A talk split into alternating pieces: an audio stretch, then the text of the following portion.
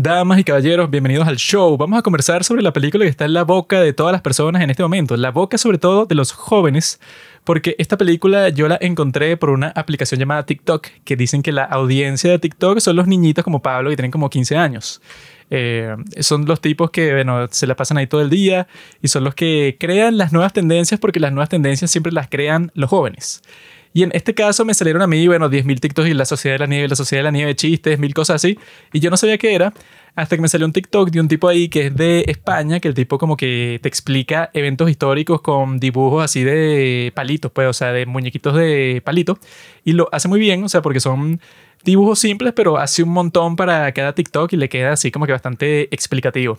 Y el tipo explicó toda la historia del incidente ahí y que bueno, suena tan interesante lo que les pasó a ellos, bueno, que no, que no importa si sé toda la historia, o sea, si voy a ver la película, no va a importar mucho si ya sé la historia, bueno, porque es un evento histórico, o sea, que te spoileen eso no tiene mucho sentido porque, bueno, así se haya muerto todo. O sea, lo más probable es que si están haciendo la historia no se murieron todos porque, bueno, no sería una historia muy interesante si al final y no fueron y se murieron todos. Bueno, ¿quién te contó la historia? Nadie. O sea, ya por el hecho de que exista la película te están explicando, pero, pues, o sea, te están comunicando que por lo menos alguien sobrevivió. Entonces, no importa, pues, o sea, si tú sabes la historia. Y efectivamente, vimos la película que dura dos horas y pico.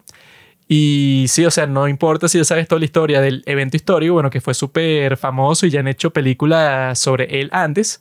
De todas maneras, puedes disfrutar la película porque es bastante buena y bueno, está basada en una de las historias más locas y más épicas que yo he escuchado en toda la historia. Esa es, bueno, básicamente la historia de cómo los amigos se comen entre ellos en la montaña. Una crítica al homosexualismo presente en la sociedad moderna. Es una metáfora. Que bueno, esa es la cosa, ¿no? ¿Por qué se ha vuelto tan popular? Porque está bien hecha. No, quizás porque los jóvenes tienen tendencias homosexuales que no han sido saciadas. Exactamente. Tiene sentido. Y al verlo en esta película tú dices, coño, o sea, ¿por qué la gente quiere tanto esto y lo desea? Esa situación extrema de tener que, bueno, tener sexo con tu amigo. Como era en los años 70, cuando uno de los tipos sugiere comerse los cuerpos, las personas se escandalizan entonces de cómo te vas a comer a otra persona. O sea, claro, porque no están acostumbradas, pero si eso pasara el día de hoy, eso de comerse, o sea, entre los amigos, bueno, no sería nada raro, no existiría ni una discusión, pase ya. Es que el tipo es, ¿qué tal si nos comemos a los compañeros que se murieron? Pero él en ninguna parte hablaba de literalmente, pues, o sea, de cortarles la carne y ajá. Él decía, bueno, ya que todos nos vamos a morir, era un tipo, ¿cómo es que se llama? Necrofilia. Es que eso todo es una metáfora y ese tipo Numa Turcati, que es el que pasa todo el tiempo y no se quiere comer a nadie, es el tipo más heterosexual y conservador del grupo, porque como lo buscan a él, ellos están en la iglesia, ¿no? El tipo era el más conservador y decía, yo no voy a tener sexo con un hombre. Pero todo es una, una metáfora. Cuando tú lo ves así, creo que sí tiene sentido que le haya gustado tanto a los jóvenes porque los jóvenes el día de hoy tienen una tendencia a ser homosexuales. Por eso es que la raza humana en el futuro se va a extinguir cuando todos vamos a ser gays y la Tierra, bueno, se va a abalanzar contra el Sol porque, bueno, ya no tiene sentido vivir si ya no existen seres humanos en la Tierra que la pueblen. Esta película se ha vuelto la gran sensación porque, ajá, o sea, es en Latinoamérica. Es de un hecho súper notorio que todo el mundo, me imagino que de las generaciones pasadas conoce. Sacaron una película en los años 90, por ahí, que la protagonizó Ethan Hawke. O bueno, creo que fue en los 80. Y no la hemos visto para este capítulo de esto. No eres un padre del cine, es un chisme. No, bueno, se ve medio mala y, y es así como yo. Estoy saliendo una gripe terrible.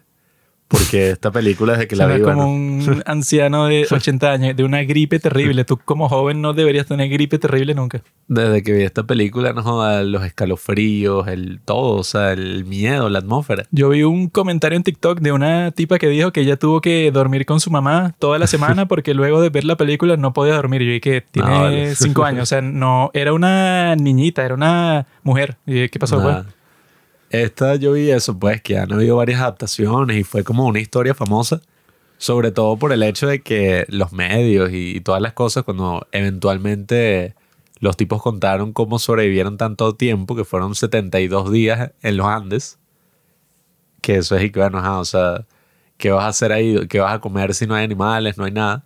Los tipos eventualmente contaron la historia y tuvieron que hacer una rueda de prensa. Y nada, me imagino que como la naturaleza de los medios es ser lo más escandaloso posible, para que tengas, bueno, o sea, muchas visitas, notoriedad, etcétera. Bueno, en esa época la gran noticia era esa, pues, o sea, mira, estos tipos recurrieron al canibalismo. Sí, o sea, fue que sí, el gran acto heroico de su supervivencia. Em, pero me imagino que entonces por eso hicieron todas las películas y toda la controversia, pues, sobre todo. Y que qué locura y tal. No, y que eso, cuando yo. Em, eso, cuando quise ver la película, yo lo que estaba esperando es que cuando viene la parte en que comen, muestren, muestren todo. Y no muestran casi nada. Yo estaba de no, qué chimbo. O sea, porque yo tenía el morbo y que, ah, bueno, cómo es el momento en que toman la decisión, cómo la preparan. Yo quiero saber hasta el más mínimo detalle para que cuando a mí me pase eso, eventualmente, porque yo suelo ser un tipo con mala suerte, quiero saber qué hacer. Y bueno, más o menos, te, o sea, te lo muestran sutilmente. Y la parte más rara de eso, pues, es que como que no la cocinan, o sea, la carne nunca la cocinan sino que ve que como que alguien la corta y después alguien la reparte, pero no hay ningún momento que te muestren la fogata y tal, sino que es que no, bueno, se la están comiendo por un lado y por el otro y tal. yo quiero ver qué parte se come primero, cuál es la parte más jugosa, eso es lo que yo quiero saber, el morbo, los detalles. Café caníbal. Claro, eso es lo que yo estaba esperando.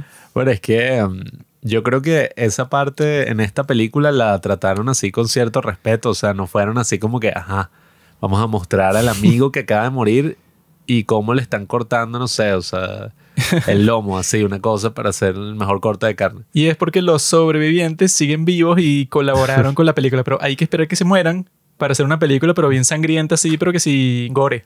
No, va a ser un videojuego, pero es así tipo Cooking Mama. O sea, la cosa. bueno, pero yo creo que lo interesante. Es un enfermito, ¿no? Más allá de, del aspecto sádico, del aspecto caníbal. Lo interesante es eso, pues, o sea, si es una sociedad la Sociedad de la Nieve. Hay varias películas que son así, pues, y que no, el Lord of the Flies, que han hecho dos adaptaciones de la novela. Y estas cosas que son que, ah, bueno, ¿qué pasa cuando la gente tiene que sobrevivir y está en grupo? Pues, o sea, no es una cosa así como la de, ¿cómo es? El náufrago. O sea, no, sino que aquí están en grupo y hay otras cosas, complejidades y tal. En esto, obviamente, es un cuento de supervivencia. O sea, no es así como que, ay, cómo va a convivir la gente. no es una sociedad como tal, no, casi no te muestran la convivencia social en esta supuesta sociedad de la nieve. Sí, bueno, es que eso no es tan... Eso es como el nombre que ellos se dan y tal, pero yo sí, hace poco vi un video bien interesante que hablaba sobre el Lord of the Flies y que resulta que sí ocurrió un caso parecido en la vida real. Porque, ajá, o sea, los que no saben qué es eso de Lord of the Flies, es esta novela ahí de William Golding. El Señor de las Moscas, bestia. El Señor de las Moscas, que es como que, bueno, unos niños que quedan varados así, pues después de un accidente de, avión, quedan varados en una isla desierta, crean su sociedad y como el autor era así todo cínico, no sé, estaba todo existencialista ahí como que no, bueno, en verdad, o sea, la gente tiende a lo peor, pues, o sea, todo este debate de que la sociedad y el individuo, ¿no? O sea, o el, o el individuo es bueno y la sociedad lo corrompe, o eh, el individuo es malo y la sociedad lo que hace es regularlo y llevarlo por el buen camino. Bueno, este tipo pensaba que era así, o sea, que el individuo es malo y la sociedad, perdón, que el individuo es bueno y la sociedad lo corrompe. Y bueno, yo estoy en desacuerdo con las dos posturas. Y que pasamos media hora así que, o no, que el individuo es, es, más... Eso fue lo que dijo uno de mis profesores en la escuela de filosofía, que él resolvió esa diatriba. Él dijo que, bueno, no es ninguna de las dos. Quizás suele ser la respuesta en casi todas las cosas. No es ninguna de las dos. El hombre es bueno por las buenas y es malo por las malas. Bueno, sí, es que, a ver, el tipo lo que pensaba, o sea, ahora sí, el tipo lo que decía era que, nada, la sociedad es la que termina de, ¿sabes? Lo del estado de la naturaleza y todo eso, la sociedad regula al hombre. Pues, eso era lo que pensaban, pues, o sea, por mucho tiempo en el pasado, que sí, con el descubrimiento de América, que el día de hoy se ponen con todo un show. No es ningún descubrimiento, esas personas ya estaban ahí. ¿Será que ellos te descubrieron a ti? Ok, bro. No importa. Sí fue un descubrimiento porque los civilizados descubrieron a las bestias y luego las civilizaron. Pero en esos tiempos y que las personas, bueno, la gente de Europa, los racistas como tú, decían y que no, bueno, esas personas allá sí son buenas porque están como que en su tribu ahí, o sea, lo, lo que hacen es se levantan y van para la mate mango y comen y después se van a dormir y, y ya, pues, o sea, viven una vida como que de subsistencia pura, como no tienen una civilización y una ciudad y no sé qué cosa, entonces son como que unos salvajes buenos. Y si los traes para la civilización, entonces se ponen malos. Lo que obviamente no es verdad porque en América existían ciudades, imperios y todo, y lo que hacían era matarse en guerras y en sacrificios y cosas así. Porque el hombre, al fin y al cabo, es igual en todas partes. Por eso es que a mí siempre me parece estúpido cuando, bueno, sobre todo las personas que viajan mucho, bueno, que ya les tengo envidia porque tienen dinero, yo no. Esas personas suelen ir que si para cualquier parte del mundo, bueno, y es, es lógico, ¿no? O sea, que lo dices por cortesía. Pero lo que siempre se dice, vayas para donde vayas, puedes ir al país más mierda de toda la historia, que sea Corea del Norte, que las personas son chéveres aquí, o sea, mira, todos son amigables, todos me tratan bien. Eso es algo que siempre se dice, y no, es que las personas, no sé, de España son bastante chéveres, son bastante amigables con todas las personas que van y tal. Y eso lo dicen de todos los países del mundo. Dejen de decirlo, estúpidos. O sea, lo que en realidad te refieres es, bueno, el ser humano en general, pero siempre es que, no, es que los venezolanos son chéveres, así como que cuando las personas vienen a visitar, aquí se trata muy bien al extranjero y que, mi bro, eso es en todas partes. El venezolano es muy cálido. Ese tú estás en la calle y ese, bueno, es capaz de darte todo lo que él tenga con tal de hacerte feliz. En cambio, el que es de la región de Tegucigalpa, Yo he escuchado esa misma estupidez como 100 veces. Y bueno, me imagino a que la gente, según la región, tendrá sus diferencias, pero eso, pues, o sea, que si de cualquier parte del mundo y que el noruego, coño, yo una vez fui para Noruega y no tenía en dónde quedarme, me encontré una familia ahí que me invitó para su casa y coño, y me brindaron una comida. Eso solo lo hacen ellos en cualquier otra parte del mundo. Y bueno, yo he escuchado esa misma historia de todos los países del mundo. Yo he conocido gente estúpida de todas las nacionalidades, gente mala, gente buena. Pero bueno, el, el caso es que este tipo decía que eso no. Eh, la sociedad es la que hace que, que el individuo y, y toda esta cosa se comporte por el camino recto. Si no existe una sociedad organizada y una cosa así, entonces vamos al estado de la naturaleza donde todos son una mierda y gana el más fuerte y bueno, o sea, se caen a- ahí a, a guerras y cosas. ¿Quién va a ganar el más débil? Bueno, no se le protege debido a la sociedad que... Entonces, nada, resulta que sí pasó en la vida real algo parecido. Yo no estoy tan de acuerdo del tipo del video y que mira, ¿ves? pasó algo real y no fue en lo absoluto así.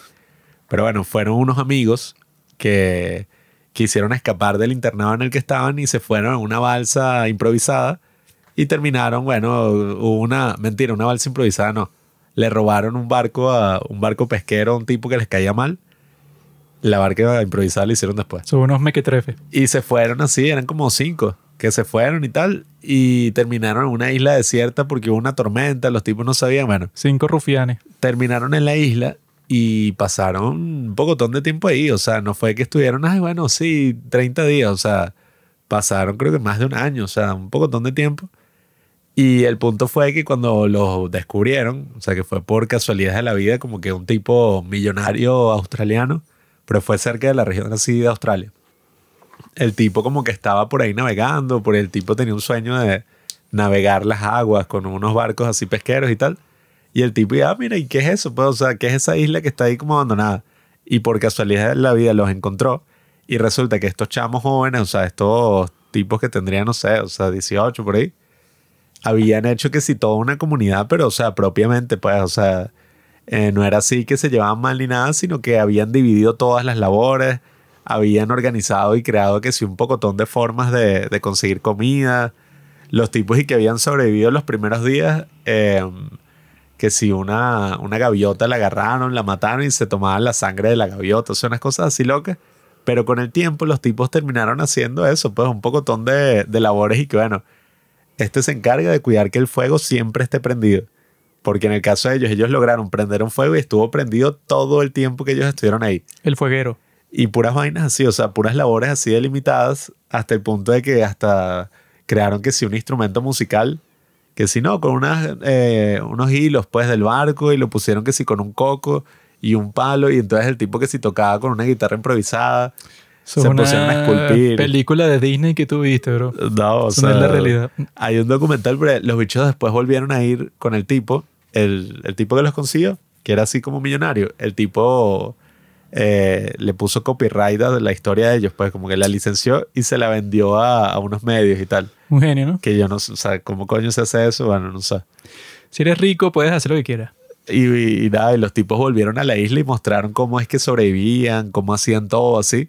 Y es una locura, pues, porque los tipos están que si todos más en forma que nunca, pues así súper atléticos, hacían todo. Y entonces y que consiguieron hasta unos restos de otra civilización que estuvo ahí en algún momento. O sea, que unas herramientas, una cosa, y que no, aquí hubo una civilización hace, bueno, cientos y cientos de años. Eso todos se alimentaron, Pablo. Nada, pero estuvo interesante y bueno, yo creo que... Esa es la trama de Lost. no es algo que pasó en la vida real. Yo creo que hay muchas películas y muchas cosas así sobre este tema, ¿no? Sobre sobrevivir eh, en el estado de la naturaleza, ¿no? En, en todas estas cosas y sobre todo cuando se sobrevive en circunstancias extremas. O sea, existe como que todo este género de películas como 127 horas o cosas así que son y que bueno. está Revenant, amigo. No, bueno, de Revenant Esa es la mejor película de supervivencia que existe. The Revenant. Y de venganza. El tipo resucita, estaba todo jodido, resucita y tiene que, bueno, se pone a comerse los peces crudos ahí, eh, encuentra una manada de búfalos y ve que los lobos se lo comen. Esa película es la mejor de supervivencia. 127 horas, bueno, no es de, super- no es de supervivencia, es de tortura. Y bueno, estás ahí prensado y te jodiste, pues, o sea, no hay forma de salir. Al final saliste porque eres un maldito psicópata que se cortó su propio brazo, o sea, eso yo creo que ni es supervivencia, o sea, muérete, weón. o sea, te vas a Sí, cortar tu no. propio brazo, que eres un, no sé, un escorpión, weón. o sea, qué carajo. A mí me traumó esa película que la vi como a los 11. Y yo dije, ay, no, Dios mío, o sea, me- imagínate que te pase eso. Por eso es que, bueno, es que todas esas cosas que le pasan a las personas, y, ay, no, sí, en esas películas de supervivencia y tal, no tengo mucha compasión por casi ninguno. Bueno, los de esta película de la Sociedad de la Nieve sí, porque, bueno, no querían estar en la maldita montaña. Pero hay muchas de esas películas y que, no, bueno, en el caso del estúpido de 127 horas y que no, es que a él le gustaba meterse a eso, pues, o sea, hacer exactamente eso, meterse en todas las cuevas y ver cómo entrar y cómo salir, o sea, porque son las cuevas más complicadas de todas. Si tú te metes por ahí es como que un laberinto y las, pie y las piedras se pueden caer en cualquier momento y él no le dijo a nadie para dónde iba porque eso lo hace como que él, él era como que un solitario. Entonces nadie sabía que él estaba ahí. Es como, bueno, todo eso que te pasó, te pasó por huevón. Y así hay muchas otras historias y que, no, estos tipos que a ellos les encantaba eh, nadar hasta esta isla cada cierto tiempo y tal, porque les gustaba el reto y eso, porque eran que si nadadores extremos y eso. Y llegó un momento que cuando estaban yendo para la isla, eso, que si no sé, la décima vez que iban, a uno se lo comió un tiburón y no, y tal. Yo dije, no, bro, o sea, Sí, o lo que han matado y que no, la isla caníbal y vaina. tú te pusiste en esa situación, bueno, ponte que te pasa, bueno, eso, que la razón, pues, o sea, por lo que pasa en esta película es como que tan trágico y tan interesante, pues, o sea, que cualquier persona que medio le cuentan la historia dice que no, bueno, que chévere, o sea, como que así, pues, o sea, que hayan sobrevivido unos tipos que los lanzaron a esa situación, o sea, no querían estar ahí. Porque no es como si los tipos no, er- eran de esos que escalan el Everest. Entonces, bueno, que entrenan como mil años para lanzarse a una aventura que te puede dejar muerto porque es como que muy riesgoso. Sino que estos muchachos no sabían nada de la montaña, un carajo, pues, o sea, los tipos terminaron ahí por error, entonces no se les puede culpar de nada. Bueno, yo, yo vi un TikTok de una entrevista que le estaban haciendo a uno de los supervivientes, bueno, que ya es un viejo que sí de 80 años. No sé si es cierto lo que dice, me imagino que sí, no sé por qué se lo inventaría, pues, o sea, de esta forma, pero era como que una explicación de por qué pasó, pues, lo, lo del, lo de que se estrella el avión en la montaña. Según el tipo, es que él fue para donde estaban, pues, a la cabina de los pilotos ahí. Y él ve que los pilotos están así muy chill, como que tomándose un mate y tal, pero como que no le están ni parando mucho, pues, o sea, como que a pilotar el avión. Y el tipo este que está contando eso y que les preguntó de que mira, y ustedes como que no le están prestando atención a esto y tal, porque como que nadie está pilotando y eso. Y los tipos lo que le respondieron es que no, vale, no te preocupes, esto tiene piloto automático buenísimo, así que bueno, que tú, tú le pones las coordenadas y medio tienes que moverlo, pues, o sea, como que le prestas atención, pero ya no es como que tiene que estar ahí tan pendiente. Y justamente cuando los tipos dijeron eso y que de repente el tipo que cuenta la historia ve que aparece una montaña, eso, frente a ellos. Y los pilotos entran en pánico y ahí pasó la cosa, pues, o sea, que chocaron. Dicen que lo que pasó ahí, pues, o sea, la explicación de por qué terminaron en, esa situación era y que porque hubo como que un error de cálculo de alguien y entonces como que no se calculó bien lo del piloto automático, que como que tú ibas en cierta dirección o que tú tenías que hacer una maniobra en el vuelo para terminar en cierta posición y como que alguien calculó mal, o sea, que es que si el ángulo, el grado de la posición en donde iban a estar y en vez de pasarle por encima la montaña, bueno, se chocaron, pero así terrible, pues como te muestran en la película que el avión se partió en dos. Sí, es que bueno, yo leí que um, los tipos pensaban que ya estaban que si llegando a Chile y porque bueno, también hubo una nube, por lo que leí, ¿no? O sea, hubo una nube que bloqueaba como que toda la vista y esos aviones tampoco es que estaban hechos para volar por ahí, sino que eso era que bueno, puede hacerse pero a una altitud más baja. Entonces por eso es que los tipos tenían como que esa rutina de que no, o sea, le dan vuelta a las montañas completamente, no pasan por arriba. Y nada, y de repente pasó esa broma que había una nube, no los dejaba ver y cuando la nube se disipó, los bichos que pensaban que ya estaban que si cayendo la Chile, aterrizando, seguían en los Alpes y la broma fue, bueno, el choque completo contra la montaña, que en esta película, bueno, lo mostraron de una manera completamente brutal. Eh, o sea, en el sentido de, de, lo fuerte, ¿no? De lo explícito que se le ve como las piernas se le destruzan a la gente, se disparan las cabinas, o sea, yo vi que este es el director porque es una producción estadounidense y española, como te dice al principio. O sea, yo al principio, ah, mira, una película latinoamericana de tan alta calidad, bueno. Si lo hubieran hecho los latinoamericanos, hubiera sido mala. Nada. Gracias a que vinieron los extranjeros, bueno, que eso, qué conveniente, ¿no? O sea, qué coincidencia. Los imperios que colonizaron nuestro continente, España y Estados Unidos, se juntaron para contar y que nuestra historia de Latinoamérica.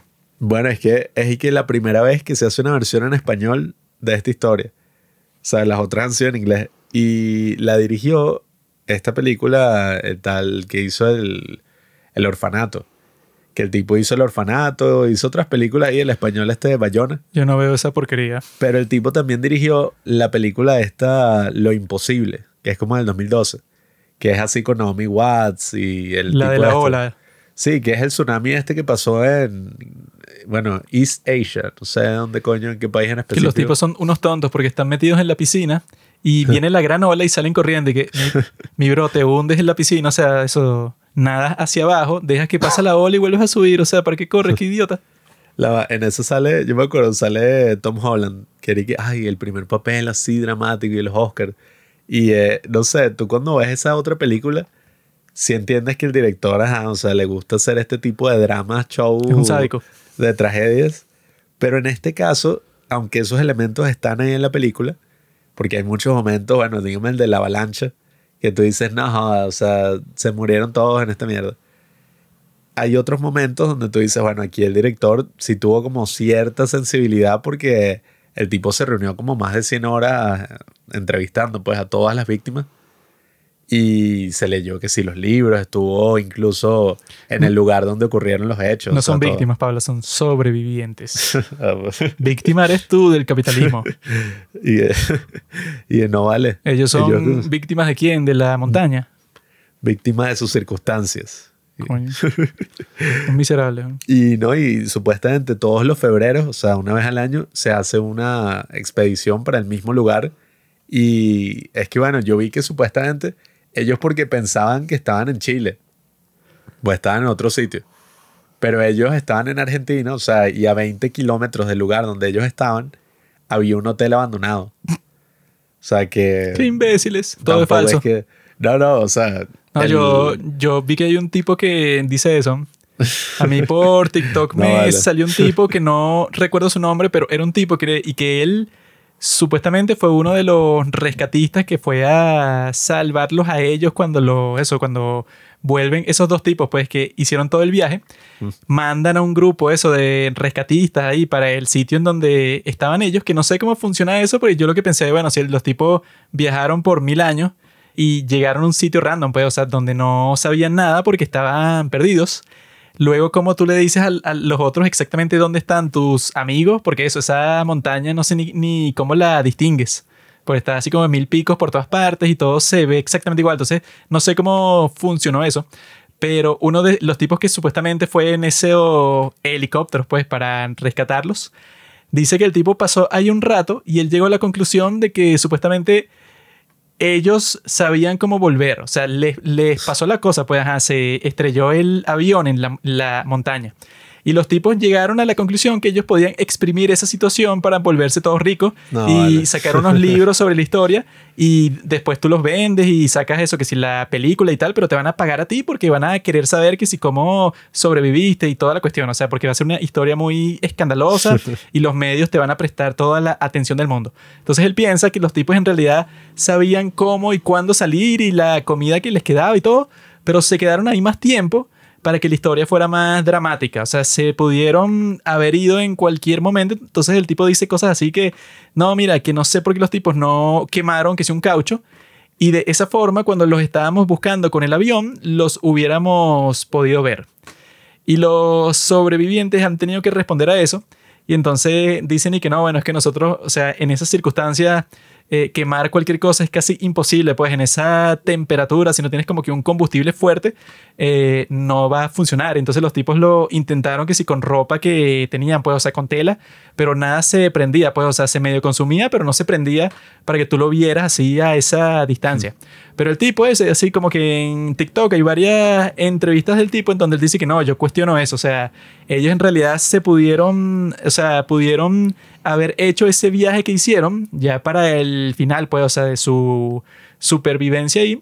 ¿Por qué no lo hicieron, no sé, en el día 20 y esperaron hasta el día, no sé, 60 y algo? Y, o sea, la razón que te dan en la película por eso es que los tipos, bueno, o sea, como que no se querían arriesgar y al mismo tiempo estaban esperando que les entrara el verano para que el viaje eh, fuera más fácil, ¿no? Porque en esa parte del mundo es así que el verano es que si, no sé, noviembre, diciembre.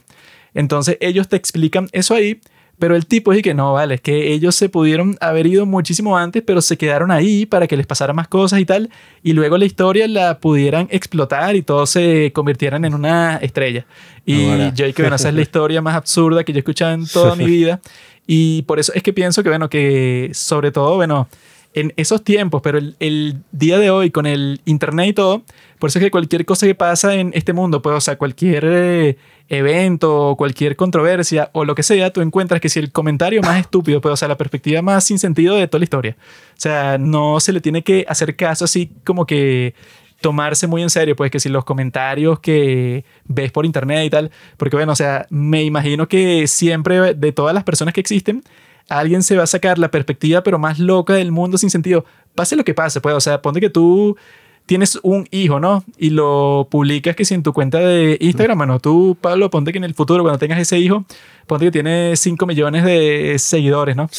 Yo me imagino que tú en los comentarios de esa publicación vas a encontrar que ese no es tu hijo, ese lo adoptaste tú solo para hacer creer, pero tu esposa en realidad es estéril y tú no tienes pene. No sé, como que una cosa loca así que, bueno, o sea, las teorías más enfermas que uno no, bueno, no sé por qué prestarle atención a lo que cualquier persona por ahí tenga que decir. Sí, bueno, es que hay gente que niega todo, o sea, históricamente. Cualquier cosa que pase siempre va a generar esa desconfianza y que, bueno, pero ¿cómo sabemos que eso fue así y no es tal? Y nada, o sea, en el caso de esta, imagínate estar en los zapatos de estas personas, coño. O sea, yo no sé ni qué coño estarías pasando psicológicamente porque ni siquiera es que estás sobreviviendo y ya. O sea, ni siquiera es que, bueno, caíste ahí y estás viendo. No, sino que tuviste que caer, bueno, en el aterrizaje más mierdero del mundo, donde quién sabe, bueno, ahí te dicen, pues, cuántas personas murieron. Pero cómo habrá sido estar ahí, pues, o sea, y ver a tus amigos morir, toda la cosa, después tener que, nada, estar esperando a ver si es que te van a rescatar. Y en unas condiciones que son terribles, pues, o sea, el frío debe ser otro nivel. Entonces, Por eso es que todas las maricas y que no, que a mí me gusta el frío. Bueno, Ahora. es mucho mejor estar atrapado en una isla que, bueno, eso como te lo ponen que sí, como la de Triangle of Sadness. Ajá. Que en ese estás en una isla ahí y, bueno, es terrible porque no, es que tengo que ver cómo pescar y tengo que ver dónde consigo comida y tal, pero este sitio es como que muy inhóspito.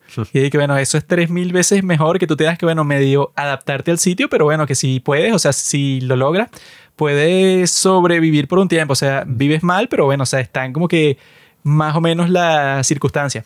Pero en este caso, que es que, bueno, ningún sitio hay ni comida, no hay vegetación, no hay agua, o sea, no hay nada por ningún sitio. O sea, es como que sobrevivencia, pero al extremo y sin sentido, porque eso, ni, ni llueve. O sea, los tipos lo, lo que hacen es que si se chupan los pedazos de nieve que encuentran por ahí. O sea, eso es- están como que en la peor condición que tú puedes estar para intentar eh, sobrevivir. Que en teoría, si tú tomas el agua así de, o sea, de la nieve de los glaciares, eso, yo vi que sí es segura. O sea, mientras no tenga químicos que caigan de otra cosa, o sea, y sobre todo en esa época sí era segura que yo decía, coño, imagínate eso, pero en un desierto. y también estás en la mierda, pues, o sea, obviamente cualquier clima extremo. En un desierto es mejor. Tú simplemente buscas un cactus, lo cortas a la mitad y no sé cómo es la cosa, pero en los Looney Tunes te muestran cómo es. Tú puedes sobrevivir en el desierto y bueno, eso te pones que si una franela, pues, en, en- en la cabeza, si un trapo, pues, o sea, que te cubra ahí para que no te dé insolación. Breaking Bad. y nada, simplemente sudas un poquito, es como estar en la playa y relajado. En pero- el desierto, para conseguir agua, simplemente pones una bolsa plástica en la noche y caen las gotas de rocío. Pero en la montaña sí te jodiste, pues, o sea, porque eso, que lo que les pasa a ellos y que no es que hay una tormenta y los tipos están ahí, y bueno, que eso es siempre una señal en cualquier película cuando ves que todo de repente está muy chévere y todos están como que cantando y Nah. pasándola bien. Y yo no pensé que iba a pasar nada de eso, pues, en esta película como tal, porque, bueno, ¿qué más les va a pasar? O sea, si ya están Sí. en la peor mierda del mundo, o sea, yo pensé, yo medio conocía la historia, pero yo pensé que, bueno, ya están jodidos, o sea, desde que empezó lo que tienen que hacer es sobrevivir y para sobrevivir se tienen que comer a sus amigos. O sea, ya yo con eso yo pensé, bueno, ajá, no va a existir ninguna otra tragedia, sino el hecho de que los tipos tienen que ver cómo los encuentran, ¿no? Y cuando les cae, pues, o sea, toda la nieve encima y que no, ellos quedaron enterrados ahí como tres días. Y bueno, no sé, como que la mitad de los que quedaban se murieron ahí. Y que, qué carajo, o sea, eso, no sé ni cómo sigue luchando, pues, y intentando sobrevivir en esas circunstancias, cuando ya estaba jodido, o sea, ya estaba supuestamente en la peor situación del mundo, y te pasa eso, bueno, que es como decía un compañero mío de la universidad, de que siempre se puede estar peor. Tú piensas que no, que se murió no sé quién, y esto es terrible, bueno. No te quejes mucho porque, o sea, en el caso de ellos yo pensé, bueno, ya que les puede pasar, o sea, ya están en la peor situación y quedan enterrados bajo la nieve eh, y eso pues al tipo ese, pues que lo más dramático que pasa ahí es que se le muere su esposa y la tipa estaba que sí al lado de él, pero se muere sofocada porque se tardaron, no sé, como cinco minutos más en sacarla. O sea, ya eso, más el trauma que tú cargabas, más ese nuevo, no sé ni cómo, no sé, no sales corriendo por la punta de esa montaña y te suicidas ya. Sí, o sea, los tipos tenían esa voluntad para vivir que tú dices, coño, ahorita uno es como muy popular que uno y que, ah, bueno, X, o sea, cualquier cosa me muero y ya. O sea, Me mato y ya. Sí, o sea, que, bueno, si no sirve esto de las redes sociales, me mato y listo. Es una gente que dice cosas así No, yo lo he dicho. Y que no, si esto del podcast no se convierte en el podcast número, número uno del mundo, bueno, listo, o sea, me saco del chat. Uno diciendo vainas así y mientras tanto esto que si en la circunstancia más extrema de la existencia los tipos no. O sea, hay que seguir y entonces vamos a hacer una expedición y vamos a ir tal. No, lo que yo pensé cuando los tipos estaban enterrados bajo la nieve y que, bueno, yo estuviera ahí y yo diría que, mira, nosotros, no sé, el destino, algo nos hizo caer aquí, pero que realmente Dios o no sé qué cosa quiere que nos muramos aquí, porque ya estábamos en la mierda, o sea, estábamos en Guatemala, no sé cómo coño estamos en Guatepeor ahora, no sé ni cómo coño vamos a salir, incluso si salimos, ¿qué cambia? Nada, weón, porque sigues en la mega mierda, no sé, eso, y no entiendo bien, o sea, cómo coño... Eh, es una cosa, bueno, que también puede ser mentira, ¿no? De la película, porque no entiendo cómo carajo primero tú estás ah, en la nieve, ¿no? Ellos ya estaban comiendo gente y tal, pero bueno, estaban que sí en un estado físico terrible. Ahora están cubiertos de nieve y pasan ahí varios días, o sea, no sé ni qué temperatura puede haber cuando estás cubierto de nieve en una montaña, o sea, que menos 40 grados, y eso, no estás vestido para ese clima. ¿Cómo coño sobrevives eso? Ni idea. No, eso está calientico por dentro. O sea, arriba es que pega la brisa, pero por dentro eso está... No hubiera Calentico, problema si quedara alguna hembra ahí por lo menos y uno calienta la cosa y tal y como que ese calor como que se esparce a los demás, pero ahí ya todas estaban muertas. Todos tuvieron sexo, esa es la respuesta. Ah, O sea, es que todo estaba tan caliente. pero eso no te lo muestran, ¿no? Mm. Les da miedo. Ahí hubo una cosa narrativa que me gustó, o sea, de la película, que es que nada, o sea, tú tienes al protagonista que es como es Numa Turcat, dijiste tú. Tienes al protagonista y tú estás viendo toda la película y, todo, pues incluso con narración desde su perspectiva. Pero bueno, en medio de la película eso cambia, quizás a los tres cuartos, por ahí. Cuando el personaje principal, o sea, el protagonista, al cual hemos visto todo, termina falleciendo. Así, pero que tú te quedas, o sea, yo me quedé que bueno, ajá, pero este no estaba narrando la historia. Y el tipo se muere como un esqueleto, o sea, se muere... Eh, ¿Cuántos kilos decías que había pesado ya al final? En TikTok, bueno, no sé cómo sabrían eso allá en la montaña, no sé cómo lo confirmarían, pero supuestamente que pesaba 25 kilos. No sé cómo habrán calculado eso, pero lo habrán calculado a ojo por ciento, como dicen.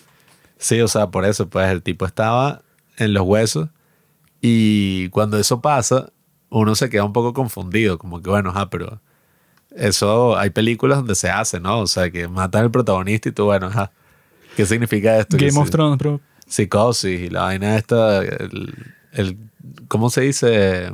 El giro de trama. El giro de trama sí que tú te quedas coño. Pero en este caso fue bien interesante porque, claro, yo me imagino que el hecho de que tú hayas sobrevivido a una tragedia así no implica que tú eras, no sé, o sea, el más fuerte de todos o eras el mejor o que sobreviviste gracias a, no sé, a tu astucia. Sino que como el destino y, las condiciones son tan extremas, o sea, están tan fuera de tu, eh, tan fuera de tu control, básicamente tú sobrevives por cuestiones del destino, pues del azar, de, de coincidencias gigantescas. O sea, una cosa que, bueno, por mala suerte, tu mejor amigo falleció y tú sobreviviste. O tu hermano, o tu esposa. Sí, o sea, bueno, sobre todo cuando chocan, y bueno, ahí no controlas nada porque ahí, bueno, si tú te sentaste para un lado, te mueres, mientras que el otro que, bueno, por el azar de la vida se sentó para el otro pasillo, se salvó porque, bueno, eso que cuando pasa eso, que el avión se parte en dos y hay uno de los tipos que sale volado. Y que bueno, Sí. ahí te jodiste porque bueno, si estabas dentro del avión y se partió y saliste volado por los aires, habrás caído, bueno, que si sobre una piedra y listo. Sí, entonces al ver este personaje que termina falleciendo, yo lo que estaba pensando era como que, coño, o sea, qué interesante como te demuestran que nada, o sea, la historia de los que fallecieron es casi que tan importante como los que lo lograron.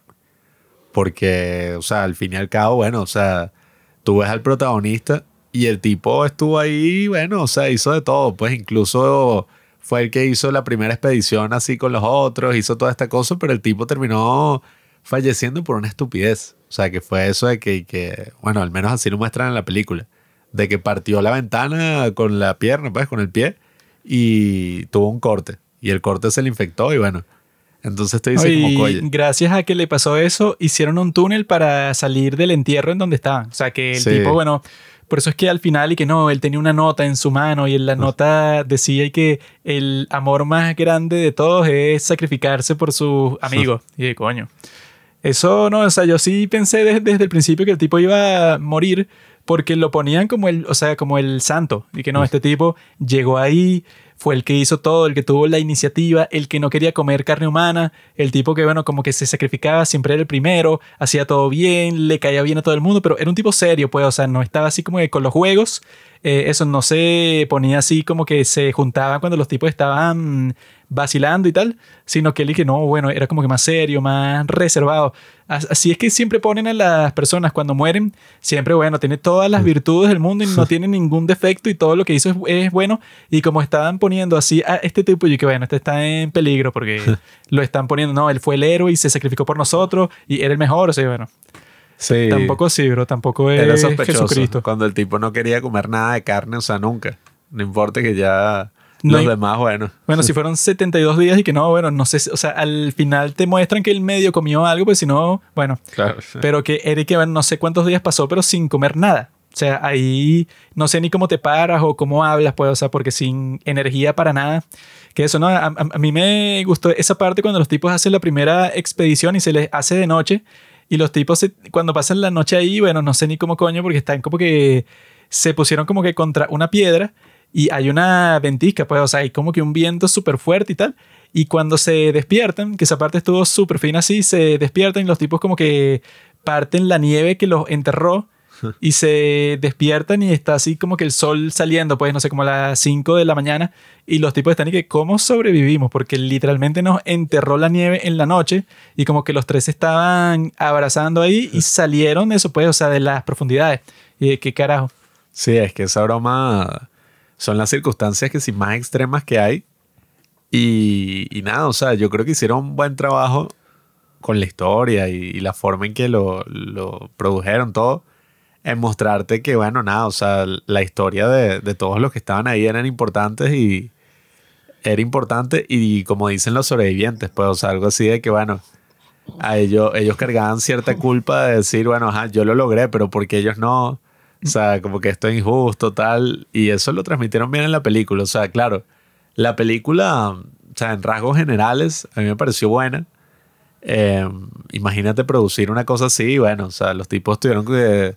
I mean, it's alright, like, overrated as fuck, in my opinion. No, vale, o sea, yo creo que sí es muy bueno, o sea, los tipos para grabar eso y que les quedara ese resultado, bueno, o sea, tuvieron que, que hacer de todo. O sea, yo vi que grabaron en distintas regiones, o sea, no es que lo grabaron ahí en el sitio, ¿no? Pero sí grabaron en distintas regiones así de nieve, o sea, donde todo estaba tal cual y los actores eran como que pura gente que, que nunca había actuado. Se nota, bro. Entonces hicieron que si el mega casting y la cosa y tal, y los, los actores junto con un nutricionista, un médico, todos bajaron de peso, o sea, en verdad, pues. O sea, no sé si tan fuerte así como lo muestran, que ya el tipo este que el moribundo sí parecía como CGI, mm. pero nada, o sea, bajaron de peso, estuvieron ahí en todas esas circunstancias de grabación súper fuertes. Sí, pero no comieron carne humana. Eso, bueno, si son actores de método, eso sí tenía que hacerse, pues. Son unos cobardes. Tú quieres. Carne de costilla se come. Ilustrar la historia, tienes que hacer la vaina.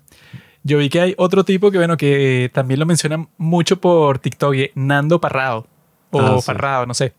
Pero Fernando, pues, que ese es el tipo, bueno, que hace todo el viaje y el que dice que los Andes tienen que terminar en algún sitio. Así que, bueno, que él tiene como que la voluntad de seguir haciendo el viaje cuando los tipos ven que le quedan como seis picos así hasta el infinito.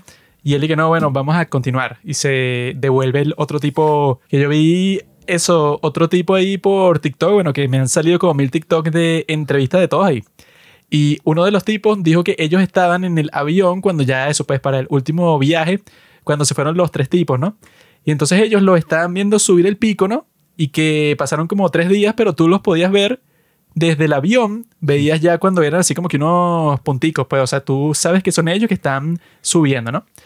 Y ellos y que dicen que llega un punto en donde ven que uno de los puntitos como que comenzó a bajar y no ven los demás.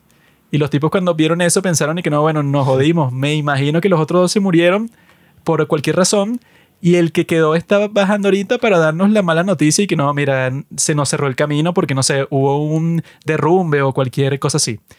Y ven que el tipo baja y bueno, él y que se tardó tres horas en bajar. Y entonces cuando baja le hace toda la explicación y que no, mira, es que los tipos vieron que no, que les quedaba un camino muy largo. Entonces para que sirviera pues la comida, me dijeron a mí que me devolviera y bueno, e-, ellos se les di pues, o sea, el resto pues de mi comida para que le dure más tiempo. Y los tipos de, uff, o sea, como que se aliviaron porque pensaron que no, bueno, nos jodimos porque ese era nuestro último chance. Y que luego los tipos estaban ahí, bueno, habían pasado varios días, pues, o sea, ya que no los veían más y estaban ahí pensando y bueno, tuvieron éxito, ¿qué fue lo que pasó? Y el tipo que estaba contando la cosa, él dijo que él de repente le dio como que un sentimiento de que ellos dos, o sea, los dos que hicieron el viaje, habían llegado, o sea, habían llegado a un sitio y les habían contado todo y que ya venían en camino de vuelta, o sea, pero tuvo como que un sentimiento y no se lo dijo a nadie porque él pensaba que no, bueno, no voy a compartir esto y que al final sea mentira, bueno, les, les voy a dar una esperanza, bueno, que me la estoy sacando yo de ningún sitio. Hasta que otro de los tipos, como que eso, el poco tiempo después, otro de los tipos le dijo que, mira, tuve un sueño que esos dos que se fueron llegaron a un sitio y le contaron a las personas ahí, pues, o sea, dónde estábamos y, que ya van a venir al poco tiempo. Y el tipo le dijo que, ah, mira, qué loco, porque yo estoy sintiendo eso, pues, o sea, no sé por qué, pero siento que sí pasó. Entonces los dos tipos, que eran los que sintieron eso y que fueron para la radio, y la prendieron, ¿no? Para, para ver si hay algún reporte. Y el primer reporte que escuchan que no, mira, que ya se han encontrado a dos de los supervivientes de lo del avión de Uruguay. Y entonces salía y que el embajador de Uruguay en Chile y que no, mira, sí, que ya estamos cuadrando pues una... Eh, eso, una expedición para ir a buscar a estos tipos porque nos dicen que siguen vivos y eso. Entonces los tipos, bueno, cuando escuchan eso sí celebraron como unos locos porque no se lo querían, pues, o sea, pensaron que ya estaban condenados porque ya habían pasado varios días desde el viaje y tal, pero de repente tienen como que ese sentimiento inexplicable así que no, yo sé que sí llegaron. Es que, bueno, yo creo que hay momentos, yo recuerdo algunos, que unen a las personas como que, ay, mira, esta tragedia que pasó y hay una posibilidad de que se salven, o sea, de encontrarlos, de esto. Yo me acuerdo cuando era más pequeño así, o sea, tenía, no sé, como 11 años, 10 años más o menos. Y fue lo de los mineros de Chile, que, que no, los que se quedaron atrapados en la mina y tal. Entonces enviaron una cápsula y yo me acuerdo que eso fue, o sea, el, gran momento así de todo el mundo viendo las noticias y que mira, están saliendo los mineros, güey, los bichos salieron y como que este gran triunfo de la raza humana. Yo creo que siempre que ocurre una tragedia de este estilo, y, se pueden salvar o, hay una gran historia así de sobrevivencia, de todo esto. Eh, yo creo que eso siempre son como las cosas que inspiran, ¿no? A, a, las personas, a las generaciones, todo. Y este fue uno de esos momentos. O sea, que es así como que, ah, mira, o sea, qué loco. Eh, todas estas personas, o sea, fueron como 14, ¿no? Creo. Por ahí sobrevivieron 72 días en, una, en los Andes, pues, o sea, el, clima más extremo que hay, toda esta cosa.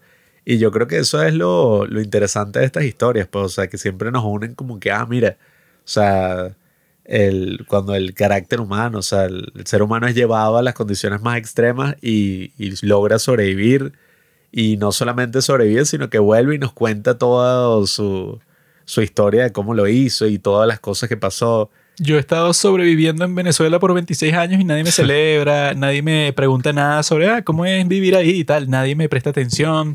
¿Qué pasó? Eso es mentira lo que estás diciendo. Yo, esto es mucho más difícil. Bueno, ellos pasaron 72 días. Yo llevo 26 años aquí y nadie se explica cómo sigo vivo o cómo sigo, bueno... No, a la gente ya no le importa ya. ¿Cómo sigo cuerdo no? Porque en realidad yo estoy más como el Joker, pues. O sea, estoy así que, no estoy loco, pero me das un empujoncito en cualquier dirección y mato a 30 niños. así es mi papá, mi padre, y que vénganse para Venezuela. Y, ustedes están sufriendo mucho en la montaña. ¿Qué tal si se vienen a Venezuela y lo pasan en realidad? ¿Qué coño? Sí. Uno siempre está así resentido. Yo me acuerdo, a mí me pasa, pero es con las películas. Yo no, bro. Yo me acuerdo cuando vimos Call Me Your Name. Y yo no vi esa mierda. Hubo otras de esas así, o sea, que Salburn, ahorita, o sea, todas esas vainas aquí que, ay, pobrecito. Los problemas de los mega hipermillonarios. sí, que, que, ay, o sea, que si estás yo todo cínico. Y que, ay, pobrecito, ¿no? O sea, te rompió el corazón un maldito ahí, o sea, Arby Hammer, que el bicho es que sí, ajá.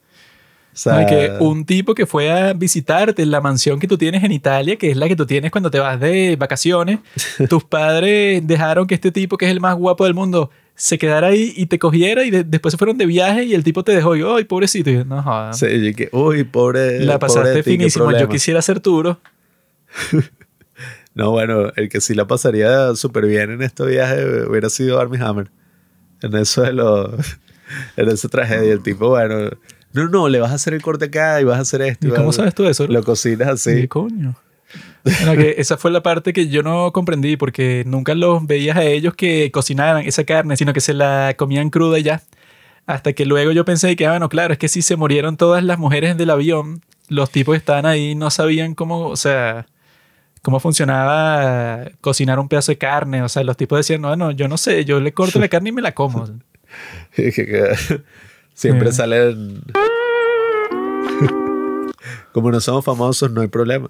Porque si, ajá, si fuéramos famosos, fuera y que este clip en Twitter de estos tipos, mira lo que dijeron. Uh, y supuestamente ese tipo, ese, ajá, el que se le murió la familia ahí, el y que al principio pensaron que estaba muerto, porque el tipo estaba ahí tirado como que inconsciente, eh, y que fue como que porque se le partió el cráneo y lo dejaron tirado ahí, Pero de alguna forma dicen que si, no sé, que si por el frío y tal, como que eso se sanó de alguna manera la lesión que él tenía y él se levantó de nuevo y ahí vio que, bueno, que la hermana estaba toda moribunda y tal, pero que era así que eso, pero, o sea, que es una lesión que todos están y que, ay, ¿cómo te...? O sea, ponte que tú te despiertas, pero ¿cómo sigue funcional? Porque se partió el cráneo. Bueno, es que ahí tuvieron leche de que, o sea, buena suerte, de que había médicos y cosas y tal. Pero incluso, o sea, yo no sé qué, qué tanto tienes para hacer ahí, o sea, el tipo y que no, se le partieron las piernas. ¿Qué vas a hacer? O sea, ¿cómo se recupera el tipo Esperar en esas ya. circunstancias? Esperar que, que se muera y listo. Sí, bueno, dígame los que estaban como en las hamacas hacia arriba, que estaban heridos. Ajá, o sea, sobrevivieron la avalancha, que yo no sé ni cómo carajo.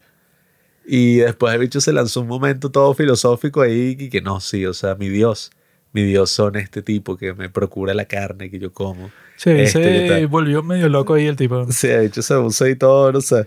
Y no, porque Dios no existe. Lo que existe es que mi Dios es fulanito, que es el que corta la carne. Ay, que yo vi otro TikTok en donde un tipo decía que eso era una falsedad. Eso de que no, gracias a este tipo que era el que iba a cortar la carne y no nos decía de quién era para que nosotros no nos sintiéramos culpables. El tipo dice que, bueno, eso habrá sido algo que él cree, o sea, como que medio se acuerda que pasaba al principio, pero él dice que ya cuando era que es el día 40, ya todos pasaban todo el día comiendo y no era ese protocolo quién corta la carne, sino que todos lo hacían al mismo tiempo porque ya estaban como que en modo supervivencia 100%. Porque en esa circunstancia, y que si tú te quedas ahí sentado sin hacer nada, tú estás perdiendo peso, pero como si estuvieras en el gimnasio. Porque casi que no puedes respirar y hace un frío de, de la muerte. Estás ahí, bueno, eso puede, o sea, medio sobreviviendo. Entonces los tipos y que para no morirse tenían que comer todo el día. Entonces al tú comer todo el día, bueno, no estás así que, "¿Dónde- ¿cuándo me vas a dar mi pedazo de carne? Sino que que no, constantemente siendo unos caníbales asquerosos de una tribu. Los tipos hicieron que si todo tipo de, de, no sé, recetas y vainas, y que no, bueno, esto, y que si tú lo agarras y lo hierves, y le sacas toda la, o sea, lo limpias, pues, y le sacas esto, se pone viscoso, y después tú, yo le mostré a, a Joaquín una receta así, que y que no, no sé qué, conserva de pata de cerdo, una cosa así, y es como hacer un chicle con lo que sacas de, de la pata de cerdo hervida. Eh, que es esta asquerosidad, como que una gelatina fea ahí. Sí. Y yo dije, bueno, si me vas a dar esa porquería, no me muestres cómo se hace, porque es una asquerosidad lo que acabas de hacer, bro. que uno siempre se pregunta, ¿no? O sea, ¿cómo carajo, quién fue el creador de eso? O sea, ¿cómo alguien llegó a eso? Y que, coño, si agarramos las patas de este cerdo y hacemos todo este proceso hiper complicado y tal, capaz es tremendo chicle que... Eso es como dicen, ¿quién fue el tipo que descubrió la leche? ¿Y ¿Qué estabas haciendo tú con esa vaca que fue que, bueno, la exprimes y después chupas lo que sale de ahí? Que coño, está chévere. Y la exprimes completa y te llevas como que un balde de eso y se lo das a tu familia. Y que, bueno, creo que el tipo más enfermo, si eres el primero, cualquier persona que tú le cuentas eso y que no, lo saqué de esa vaca y que, ay, ¿cómo? Y que no, bueno, así. Y bueno, yo no me tomo esa mierda, ¿estás loco? Pajeaste la vaca. Le hiciste una cosa y medio masturbaste a la vaca esa y me estoy tomando. O sea, ¿estás loco? No, yo, o sea, masturbé a la vaca a ver qué pasaba y sabe rico. O sea, incluso lo... Mira, tengo este otro experimento que si tú dejas el, la leche, pues, de la vaca ahí, no te pruebes que, o sea, es hembra, pues, no, no es gay. Si tú dejas la leche ahí, sacas esta otra cosa que puedes hacer pizza. O sea, que mira, pero la pizza, o sea, ya existía, pues, Pudo no haber pasado eso, o quizás eh, un tipo hizo la analogía de que su esposa estaba dándole de amamantar a sus hijos y su esposa era una gorda. Entonces él vio la vaca y dijo, bueno, o sea, lo que la vaca tiene ahí es parecido a lo que tiene mi hembra y está alimentando a los hijos.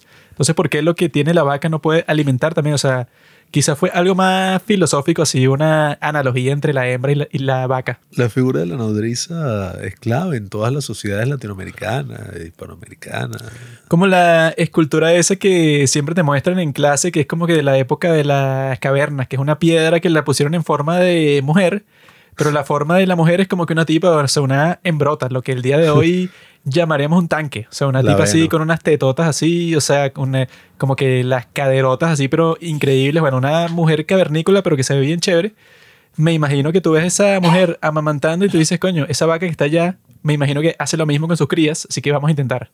Pero la cuestión es esa, si fueran un montón de mujeres atrapadas en los Andes, no hubieran sobrevivido. ¿Por qué? Porque se ponen a pelear, a chismosear, se vuelve un nido de serpientes eso y que no, que tú eres una maldita, que me robaste el pedazo de carne de tal. Los padres de la misoginia. En cambio los hombres estando ahí, coño, se- es la sociedad de la nieve. ¿Por, ¿Por qué? Porque no hay distracciones, pues no hay mujeres, son los tipos ahí como que Los hombres son los que hacen la guerra. Las filosofando. mujeres no. Sí, bueno. No has tenido una oficina llena de mujeres. Eso es, una- eso es peor, peor que una guerra. Soy, no, ahí no te matan, pero desearías estar muerto si pasas ahí cinco minutos. Nunca hicieron un hombre de nieve. Esa fue la gran decepción. Por eso es que dicen que es falsa la película. Y que ay, Esa es la tendencia de todo hombre cuando tiene contacto con la nieve. Pero, ah, bueno, ni- tampoco hicieron guerra de, de bolas de nieve, nada de eso. Es que esta película es muy tétrica. ¿no? O sea, no hay ni un momento. O sea, solo antes de la avalancha, bueno, que las personas poser, he visto que por internet que del alut. Hubo un alut. Y dije, ¿qué es eso, maricón? Así que no, bueno, en, el, en la escena del alut. Y dije, esta marica, avalancha.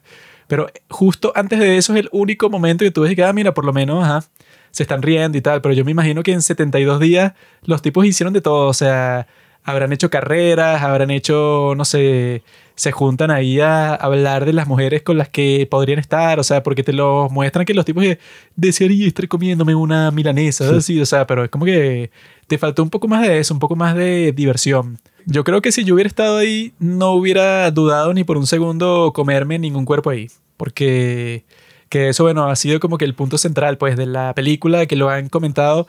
No se habla de esta película o del incidente, sino se habla y que, ay, ¿qué pasó con los cuerpos y la gente y tal? Y yo creo que no lo hubieran dudado ni por un segundo, pues, porque si estás en esa circunstancia, bueno, eso como que fue una controversia porque me imagino que habrán personas que lo juzgaron a ellos por hacer lo que hicieron. Y que no, bueno, porque tú te comiste el cuerpo, no sé, de mi hijo o de quien sea. Me imagino que por eso es que se inventan y que nadie sabía de qué carne era el cuerpo, porque claro, o sea, si tienes que ir a hablar con, la, o sea, con, con las madres o con los familiares de las personas que se murieron y tú, y tú te comiste, no se los puedes decir porque suena horroroso. Pero yo no entiendo pues a una persona que se ponga a juzgar a alguien que en esa circunstancia, bueno, hizo lo más lógico del mundo porque era o eso o te mueres de hambre y obviamente funcionó. No sé ni cómo funcionó porque yo también vería como que la parte logística así que hay, no sé, pues, o sea, como que normalmente tú cuando comes casi cualquier cosa es que no, pero eso fue tratado con las normas de salubridad necesarias para que tú no te enfermes, pero si te comes la carne de un cadáver ahí que se acaba de morir, que bueno, eso quién sabe cómo funcionará, pero a los tipos les funcionó, pues, o sea, estaban así como que no estaban sanos, pero vivieron. Entonces ese aspecto era el que yo estaba pensando todo ese tiempo y que bueno, esa es la logística principal, porque si los tipos pasaban todo el día comiendo, o sea, me imagino que de esa experiencia, bueno, para ellos también, pues, o sea, cuando salen de ahí, me imagino que quizá ellos habrán quedado para el resto de su vida pensando así que no, bueno, sobreviví, pero tengo así como que en un- una parte de mi cabeza tengo el recuerdo, el hecho así, de yo comiendo carne humana como con 14 personas más, como por, no sé, casi dos meses. Es un poco tétrico. Sí, que al mismo tiempo si es de alguien que, que era tu amigo, tu pareja, o sea, imagínate. Eh, todo es mil veces peor, aunque bueno, o sea, o sea, yo creo O que... quizás es mejor. Bueno, él querría esto. Por lo menos ahora él es parte de mí. Bueno, bueno, ahí yo vi que cuando salían todas estas historias de Dross, que bueno, todavía salen, ¿no? Pero hace años eso y que no, Café Caníbal, un foro en internet donde un tipo acordó ir y comerse a otro. Y el tipo y no, la parte más chiclosa, el nepe. o sea, puras anécdotas así. Yo me acuerdo que algo que decían, no sé si eso es verdad o no, y que no, el cerebro. Si te comes el cerebro puedes desarrollar una enfermedad y tal, o sea, te vuelves loco. No sé qué carajo, y que no, pero eso sí es tóxico. Dicen que lo mejor es que te comas el corazón porque ahí está como que toda la voluntad y la fuerza del hombre. Y si te lo comes, entonces tú eres como que doble hombre. Tienes más fuerza, tienes más todo. Necesitas eso, pues tenían que determinar qué cadáver era de un virgen para poder nutrirse con la sangre de él. Los demás no, los demás están contaminados. Eso se sabe, bro, cuál cadáver es de un virgen o, o no. Yo tengo muchas formas de averiguarlo. Yo lo que creo es que no, la gente que habla de eso del canibalismo y se ríe y hace chistes, o sea, es horrible. O sea, es horrible lo que le están haciendo a la memoria de todos los fallecidos en esa gran tragedia, en esa grave tragedia, perdón. Pero no fue una gran, fue una grave. ¿Por qué no fue una gran? Porque eso, gran tragedia es como, ah, coño. O sea, algo bueno, ¿no? O sea, gran. Estás loco. Una gran es grande y ya. Bueno, no fue grande. Bueno, es que yo vi que. Fue terrible. Una parte que no te muestran en la película. que sí te lo mostraban en, en ese TikTok que yo vi que te contaba toda la historia. es que. No te lo muestran en la película, sí te lo muestran en el TikTok que hicieron. O sea, es la película, pero. en Por eso es que versión ves TikTok, que la pues. película es una porquería, porque en el TikTok sí sale y es cortísimo. Y que supuestamente no entiendo ni cómo sucedió eso, pero que uno de los padres de las personas, pues, o sea, que estaban en el avión, uno de los padres, uno de los que se murió, y que supuestamente eso cuando lo fueron a rescatar, se pusieron a enterrar los cuerpos, ¿no? Entonces, desde Uruguay, el tipo habló con el cura que se iban a llevar para ese sitio y le dijo al cura y que mira, marque el cuerpo de mi hijo con algo para que yo sepa cuál es, porque yo voy a hacer una expedición para buscar su cuerpo. Porque yo quiero que lo entierren en Uruguay porque yo tenía toda una cuestión con mi hijo, o sea, para que formara parte de la tradición de la familia, que todos nos han enterrado aquí, o sea, toda una historia de por qué él quería eso. Y el tipo luego se lanzó en una expedición para allá, pero y que era una cosa ilegal porque que tú técnicamente no puedes, eso es una tumba, no la puedes robar. Pero el tipo fue para allá, sacó el cuerpo de su hijo, pero lo detuvo la policía, no sé ni en dónde, pero, o sea, no sé cómo funcionó eso, pero y que lo llevaron a juicio a él porque estaba robando una tumba. Pero el tipo se defendió y explicó toda su historia, pues, y su razón para estar ahí. Luego lo dejaron en libertad y el tipo sí fue de nuevo a buscar el cuerpo y ahí sí se lo llevó para Uruguay y lo enterró ahí. Pero que yo estaba ahí, bueno, no sé qué tan importante puede ser para ti, para no, es que yo voy a subir todos los Andes para llegar exactamente a ese sitio, para descentrar el cuerpo de mi hijo y me lo llevo, aunque todo el mundo me dijo que no lo hiciera porque era ilegal técnicamente y no tenía el permiso. O sea, era como que otra historia épica que salió de lo que pasó, pero que yo estaba, bueno, o sea, como que la gente también se crea así su, no sé, como que su propia historia o su propia aventura épica, así, porque tú te imaginas eso y ok, tu hijo murió y yo entiendo que el cuerpo sea importante para ti, pero te vas a lanzar eso desde Uruguay hasta el sitio en donde él estuvo para después bajar con el cuerpo y lo entierras allá. O sea, no sé cómo a alguien se le ocurre eso y menos cómo va y lo hace y funciona. ¿No viste El hijo de Saúl, bro? ¿No leíste la gran obra, la gran tragedia griega? ¿Cómo es que se llama? La de la tipa que... que y que no, no, tu hermano, creo que es el hermano, y que está muerto, pero él no lo vamos a enterrar, sino que vamos a dejar que se lo coman los cuervos. Y la tipa se arriesga y creo que lo termina matando solo por querer enterrar al hermano. ¿Cómo es? La obra griega esta. Anatolia, no sé. Ese es súper famoso, pero bueno. O sea, eso puede, o sea, como que en el hijo de Saúl el cuerpo estaba por ahí. O sea, tenías que buscar un huequito y ya. Pero que tú estés, ponte que tú estás aquí en tu casa y a ti te dicen no, mira, el cuerpo de tu mejor amigo está en el pico no sé dónde, eso, en el, no sé, en Mérida, que es un sitio ahí en donde aquí en Venezuela hay una región en donde eso, hay como que un pico súper alto así, nevado y tal. Entonces te dicen no, bueno, Pablo, está ahí, llégate eso al pico ahí, no sé ni cómo vas a llegar, desentierra el cuerpo, bajas de la montaña con el cuerpo, te lo llevas para tu ciudad y lo entierras ahí. Bueno, no sé ni cómo ni por qué lo haría, no sé siquiera si es posible, así que no lo intentaré. Pero el tipo, bueno, el padre habrá tenido una convicción muy grande, pues yo diría, bueno, mala suerte. Y más con todas esas historias que, bueno, que los tipos se estaban comiendo a los cadáveres, sería como que no, bueno, eso ya es mejor olvidar lo que llegarme para allá y buscar el cuerpo. ¿Estás loco? Sí, es que bueno, igual yo sí pienso que el tema del el sepelio, el entierro, eh, todas estas cosas tienen una tradición bien importante en los seres humanos. Pues por algo somos la única especie que, que lo hace, la única especie animal. Y Eso se descomprobó, amigo. Sí. Se nota que no estás al tanto de las nuevas, eh, los nuevos descubrimientos de la arqueología. que hay otra. Yo estaba escuchando el podcast de Joe Rogan y ahí como que una especie ahí, bueno, que si el Homo chapili, no sé, una cosa ahí que eran unos bichos todos raros ahí, como que unos monos, eh, eso, como que eso, otra especie de primate, que hay una teoría que dicen que los tipos encontraron como que en un- una cueva, pero que estaba metida, bueno, en el sitio más inhóspito de la cueva, pues.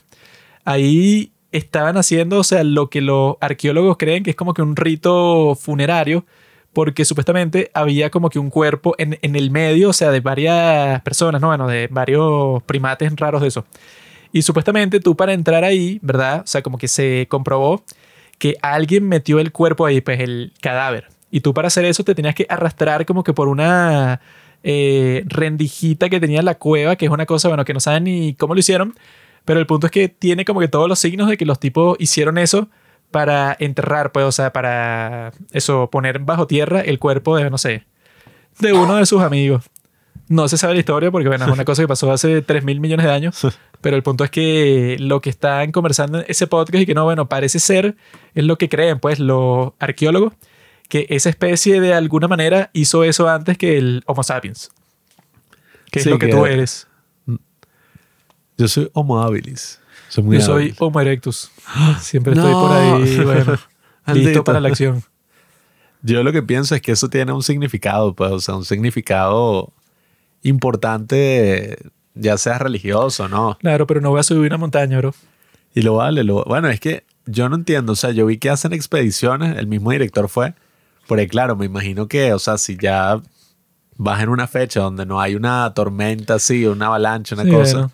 Que si en verano, Eso es como jugar con fuego. No, bueno, puede ser que no te queme. Toma eso, pues, no sé, una pelota que le puse alcohol encima y la prendí en fuego y te la lancé a ti. Que bueno, puede ser que si la agarras. No, bro, no me lances ninguna pelota que es así en fuego. Yo creo que eso, pues, o sea, si se sabe, porque claro, también esa es otra cosa. Lo que dije eso del hotel, que quedaba ahí, toda esa broma. Bueno, pero si tú llegas, o sea, si tú básicamente te estrellaste en un destino del cual no sabes nada, o sea, y no tienes mapa, no tienes nada.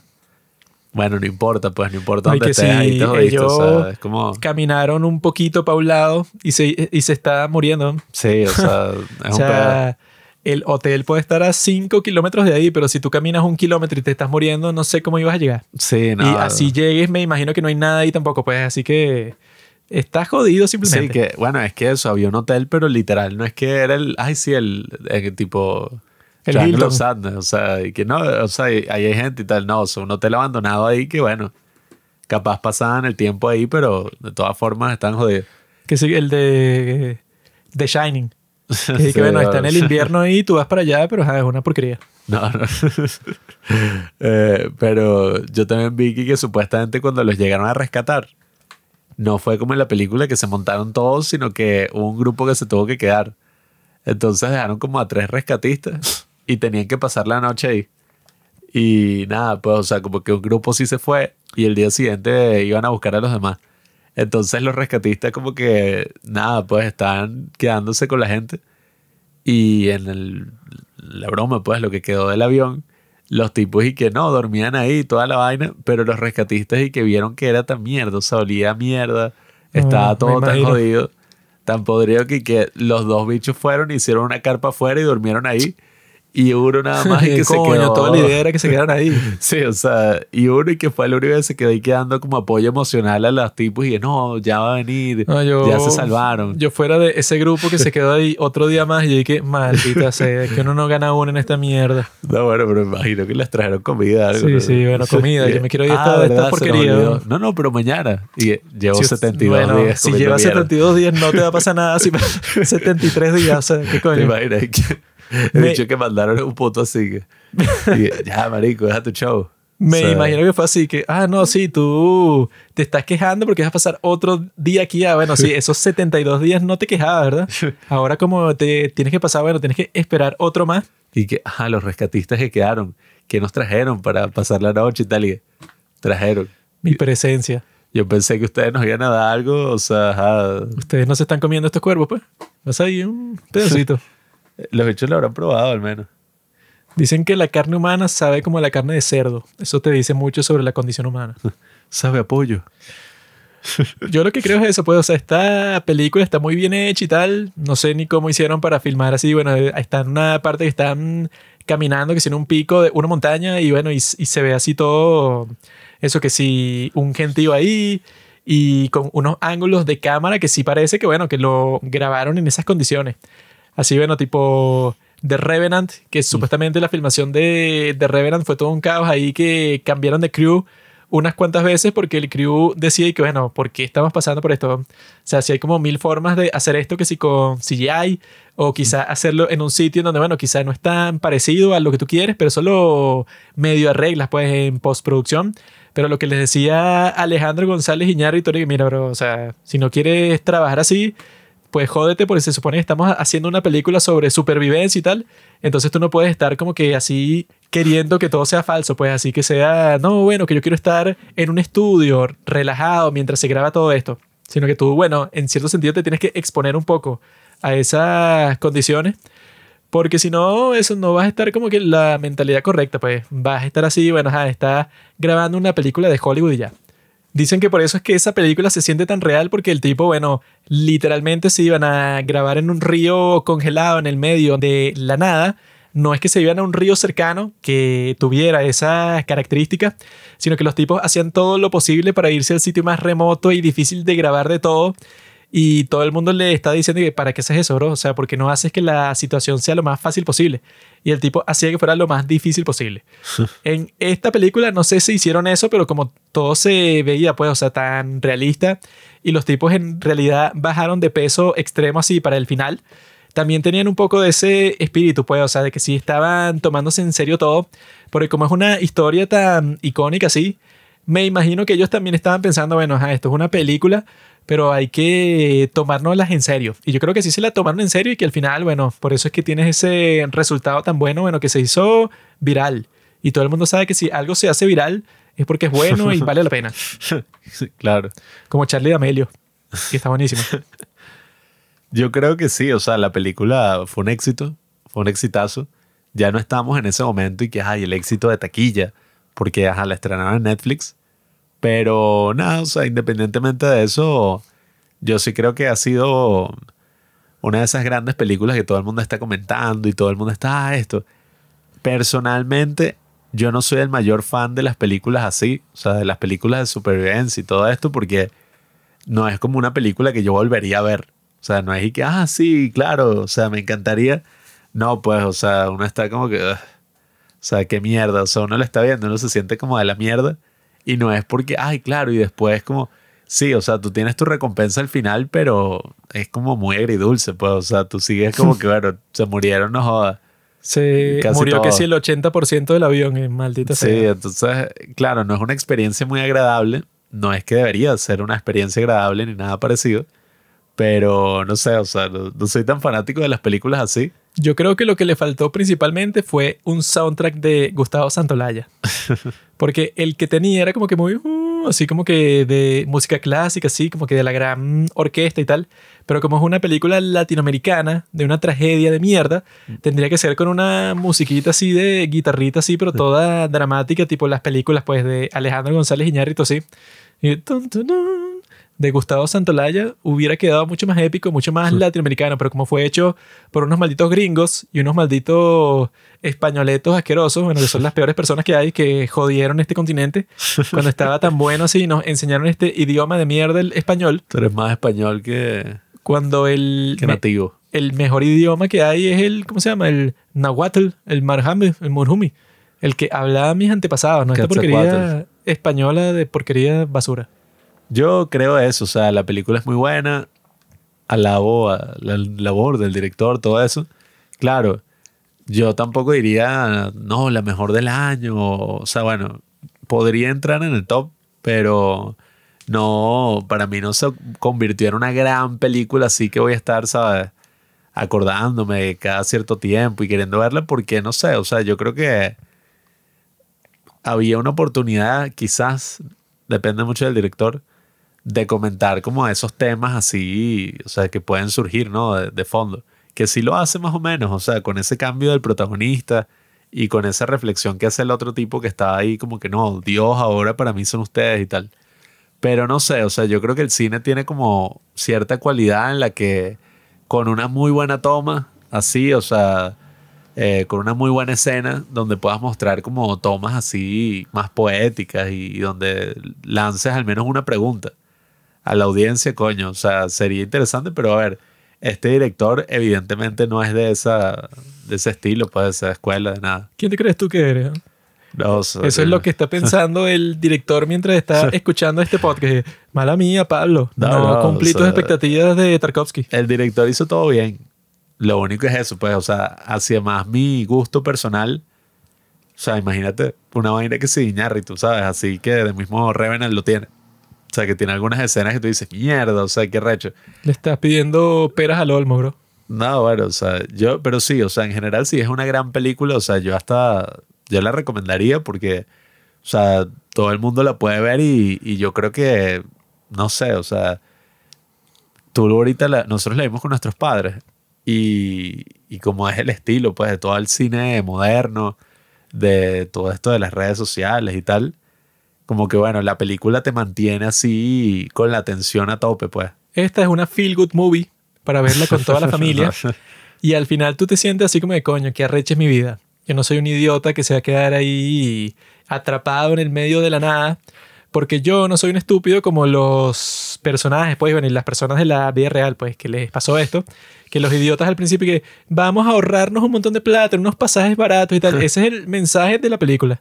Y bueno, no te ahorres plata en pasajes baratos, un carajo ya, porque te va a pasar lo que le pasó a esto, o, le, o lo que les pasó a los pendejos esos de los vuelos y que Malasia Airlines, que nadie sabe dónde están. Bueno, eso es lo que te va a pasar si tú ahorras en los malditos boletos, porque si es un avión de mierda como este o cualquier otro, bueno, o sea, corres el riesgo más grande del mundo porque es- esto no es un juego. Esto no es que te vas en autobús, que puedes chocar y ya. Ya puedes sacar un TikTok y el mensaje antisocialista de la sociedad de la nieve. ¿Y por sí. qué es pro Milei? Aquí si chocas te mueres, bro. Por eso no puedes ahorrar. Tienes que gastarte, no sé, dos mil dólares en tu pasaje para Chile y no ir con tu grupo de amigos de idiota, sino que se tienen que separar en varios aviones distintos para si pasa una cosa así, bueno, no se mueren todos juntos, sino que por lo menos quedan vivos unos así de un lado. Tampoco pagar 250 mil dólares para hacer algo tan estúpido como eso de lo de Ocean Gate. Ocean- ¿Cómo se llama la vaina? Creo que se llamaba así. La El empresa. submarino. Los que se fueron ahí a ver el Titanic, que bueno, yo vi que ese submarino era una cagada, pues, o sea, la broma era una porquería.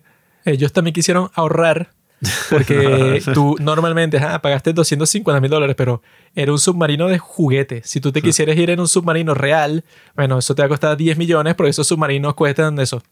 Eh, un submarino nuclear que te vaya a llevar al lado del Titanic, bueno, no lo tiene ningún civil por buenas razones, porque es imposible, pues es muy complicado. James Cameron ha ido un pocotón de veces a, a James ver el Cameron Titanic, no es un pues. civil, amigo, es un famoso. No sé cómo carajo. James Cameron está en otro nivel. Mm. Porque el tipo va, bueno, o sea, si es el tipo que hizo Titanic, Avatar, esa vaina que le costó a él 3 mil trillones de dólares, y bueno, es que sí, solo para él. Mm. Pero no puedes ir con un montón de idiotas. Supuestamente eres rico y pagaste 250 mil dólares para eso. No sé qué tanto te importa el Titanic. Es estúpido.